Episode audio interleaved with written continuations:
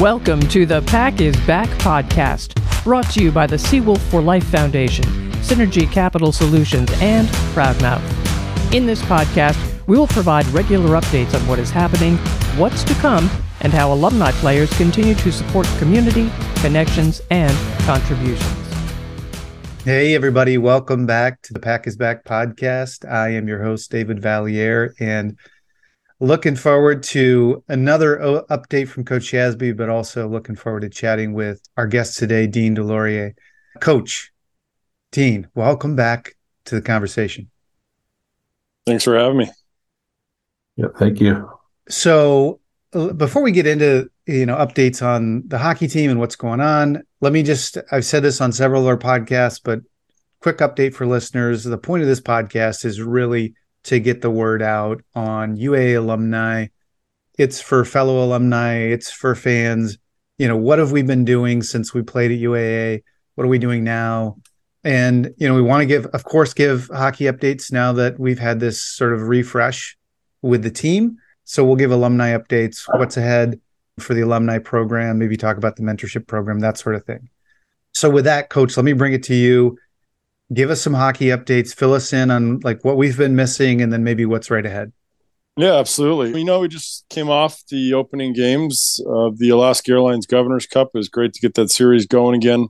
Forgot how difficult it is to play on the big pond up north there in fairbanks at the carlson center. You know kind of going into the weekend a lot of scouting on fairbanks just watching kind of what they did well. And i don't think we were quite quite prepared for uh, the way that they really utilized that big sheet of ice up there, and it took some adjusting. I thought Friday night we were okay. Saturday night they really took advantage of the transition game and using the width of the ice, and so you know Friday night's game was a, a four-two hockey game. They got an empty netter to make it five-two.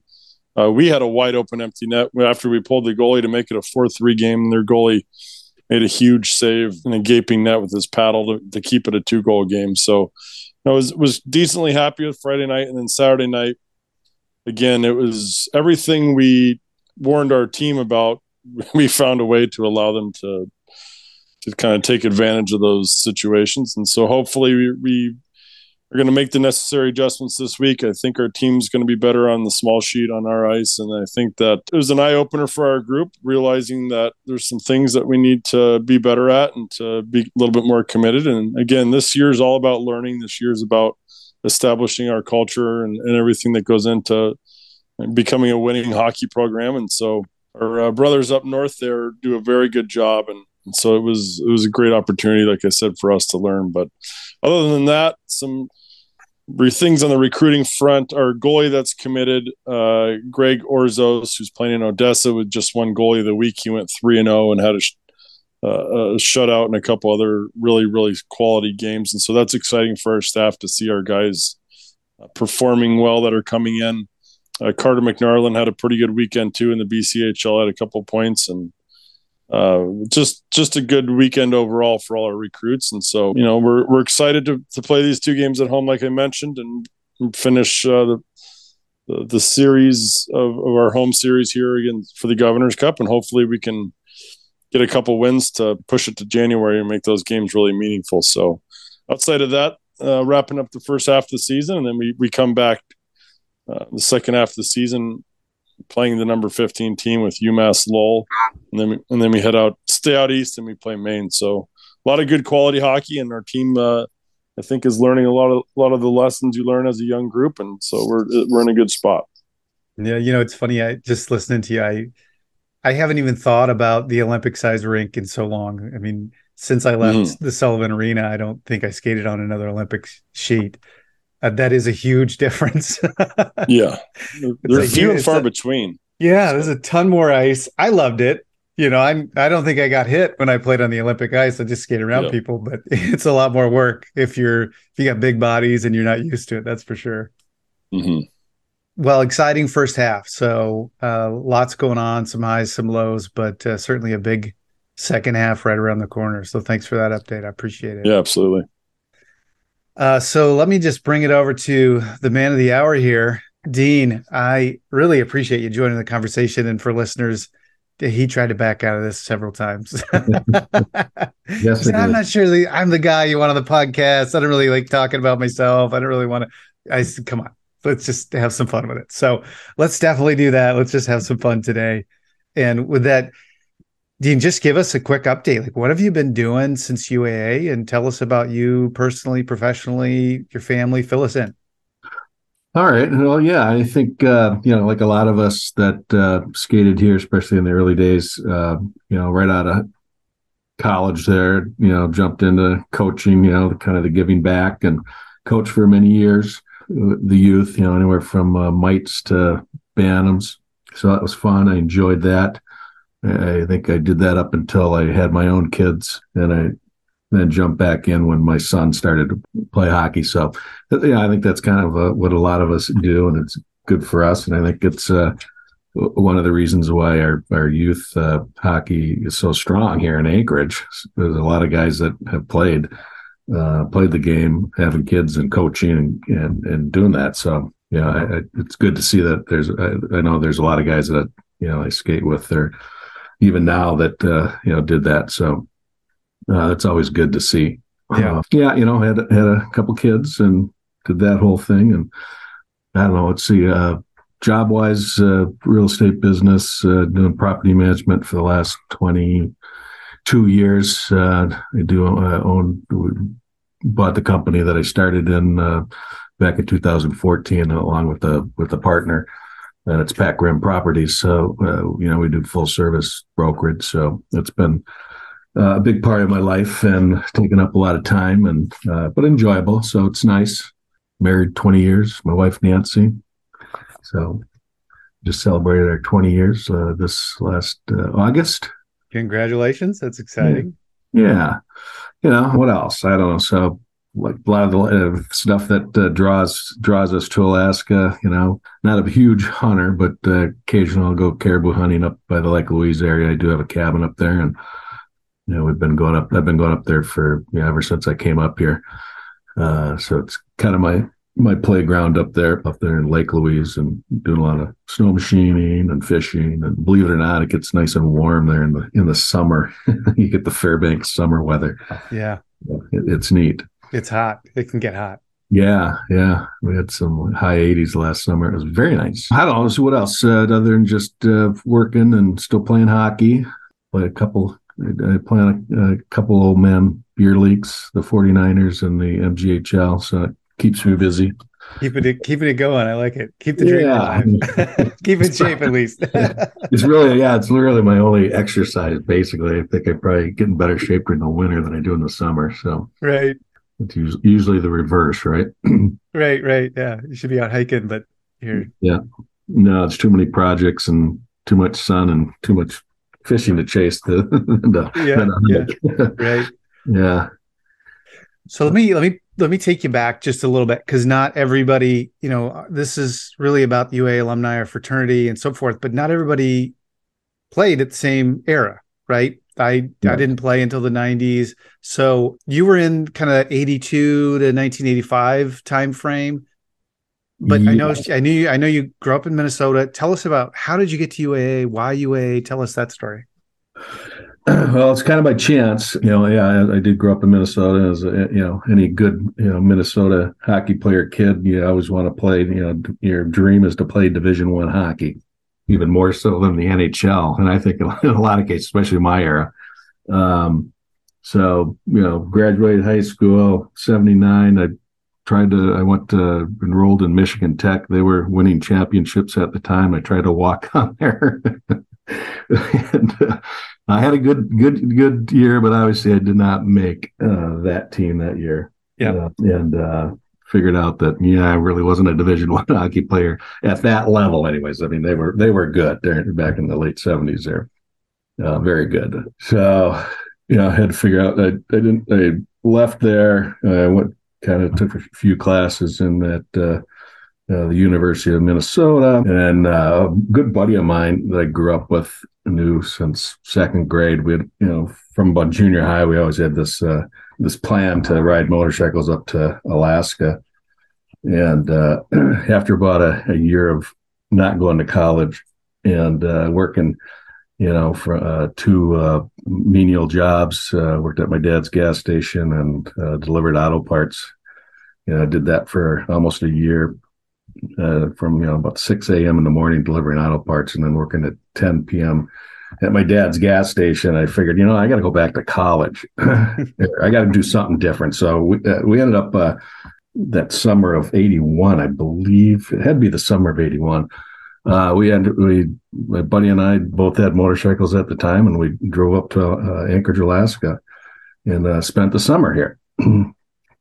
yeah, let me let me back. so yeah, we did that. I did that first, and then uh, uh, then went back home and you know just was working working uh, you know minimum wage dang near and yeah. That, so that next fall, I just decided, you know what, I got to go back to college. I really liked Anchorage. Uh, so I packed up my pickup truck and uh, drove up here, enrolled in UAA. And uh, my buddy, he had some cousins up here, and he had stayed. He was actually a big game guide and got on doing that. And I'm uh, sitting around with some of his uh, cousin and his Anchorage friends, and we were talking about hockey. And got, one guy says, "Well, Dean, you played hockey, right?" And I said, "Yeah, I did." He goes, "You know, UAA is having uh, open tryouts, you know." And I said, "Really?" And so I kind of got the information. I called my mom. You know, I had her throw uh, my hockey equipment on Delta Airlines and uh, shipped it up here. And showed up to the open tryouts and uh, and Brush uh, uh, let me join the team. So like, there it was. I'm like, all right, well, this is fun, you know. And twist of fate. It was great. Yeah. yeah. No, so that's kind of you know it was kind of by chance, just uh, happened to be at the right place at the right time, and never in my you know uh, kind of given up on playing D one. And after I think that maybe our last year we ended up going D one around that time, around 80, 84, I think. I don't know. I actually don't remember. Think yeah, we were D one independent then. I think 84, 85. So yeah, so that's that's kind of it in a nutshell. And you know, it's good stuff great experience. Yeah. Yeah. Went to, yeah, I went traded for the world and yeah, just, you know, loved it up here and stayed. So made it my home. Yeah. How could you not? Right. I, it's, yeah. it's interesting. I, there's so many guys and coach can probably attest to this too, but so many guys that came up when I was playing that were like, we had no idea until we got here for a visit or, or whatever that was. Yeah. We're sticking around as long as we can. Yeah. yeah. It was, yeah, it's good quality of life. Yeah. Yeah, it really is. If you don't mind the dark winters, you can you can really True. have an enjoyable True there for sure. Yeah. Now you mentioned you've got two kids. I think you you might have told me in the the, the pre-show or whatever. Daughter Blake, son Trey. Are they both still in Alaska? Tell us about them. Yeah, my, my daughter still is. She's with uh, I think she just turned thirty, so they're you know older adults now and uh, or adults now at least, and uh, uh, she's here in Anchorage. She uh, works for me. My son Trey, he's a couple years younger. He's actually down in Bend, Oregon. So he went down there, and uh, I think for the last five years he was doing property management down there. He had worked for me for a few years up here and got some experience, and uh, then decided uh, he needed a, a change of uh, venue and moved down there and got on with the company down there. And uh, but he just changed. He just uh, changed careers, and a friend of his down there talked him into selling insurance with them. So that's what he's doing now. Gotcha. That's a beautiful mm-hmm. area. Yeah. That's yeah. He loves area. it down there. And you mentioned your wife, Nancy, 20 years. Congratulations. That's exciting. Did you guys meet in Alaska? Is she an Alaska girl? Tell us about her. Yeah, we did meet in Alaska. She's not an Alaskan girl. She grew up uh, in the Chicago area. Okay. she had worked for uh, uh, Northwest Airline all through, I think, uh, geez, I think almost through high school, or at least uh, right after high school. She worked with Northwest Airlines. She came up here for a two year stint to do the ticket office. I don't know if, if, if anybody's been around long enough when Northwest still had a ticket office downtown. Uh, but she was working that and uh, working at the ticket office. And I actually, Dan, Dan Gaskell, one of my teammate's wife was actually uh, the sales rep for Northwest Airlines at the time. Okay. And uh, I was out, yeah, and also if, if some of the maybe people around when Sullivan's had a cigar bar there downtown. and uh, I was with a buddy, we're just having a cigar, and uh, in walks Dan Gasplin's wife at the time, and uh, she was with her coworker, and uh, I don't know if anybody uh, remember Dan Gaspon's ex-wife was she's very friendly and talkative, so we got chatting, and I ended up uh, chatting away with her friend Nancy, and uh, just had a lot in common. We both came from large families, you know, Midwest, and uh, that was that. And then uh, about six months later, I went to go buy tickets, go back to Minnesota, you know, and, yeah. uh, and start talking again. And we ended up, uh, you know, dating and going out, and, and that was that. And her two-year stint uh, lasted uh, for twenty years. That's right. I love it. I love it. Yeah, yeah, that's awesome. Yeah. So yeah, by chance again, but uh, yeah, that's a great, great story. Let me ask you. Let me transition us since we're we're storytelling here. What are some of your favorite memories from your times at UAA outside of how you made the team? Which yeah. I love that, by the way.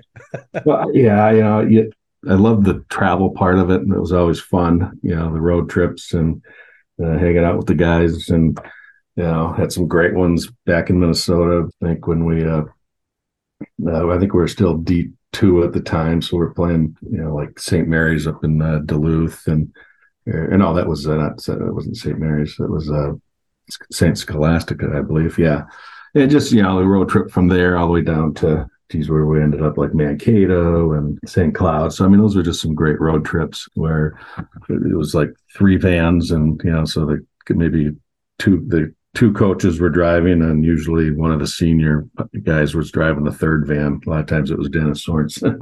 you know, so that was usually the uh, the fun the fun van you know yeah so, so, yeah that was fun. You know, I really enjoyed uh, during that time. It you know, Anchorage was trying to do a lot of stuff internationally, get recognized, and they paired up with uh, South Korea, and uh, you know, we did a couple uh, tournament trips over there, two summers in a row, and that was awesome. Just been yeah. there, and it wasn't the, the hockey wasn't too taxing because you know we weren't playing. Uh, we weren't playing, you know, some powerhouses, but uh, a lot of, you know, like the Koreans and uh, Japan and some of those teams. I think France one time.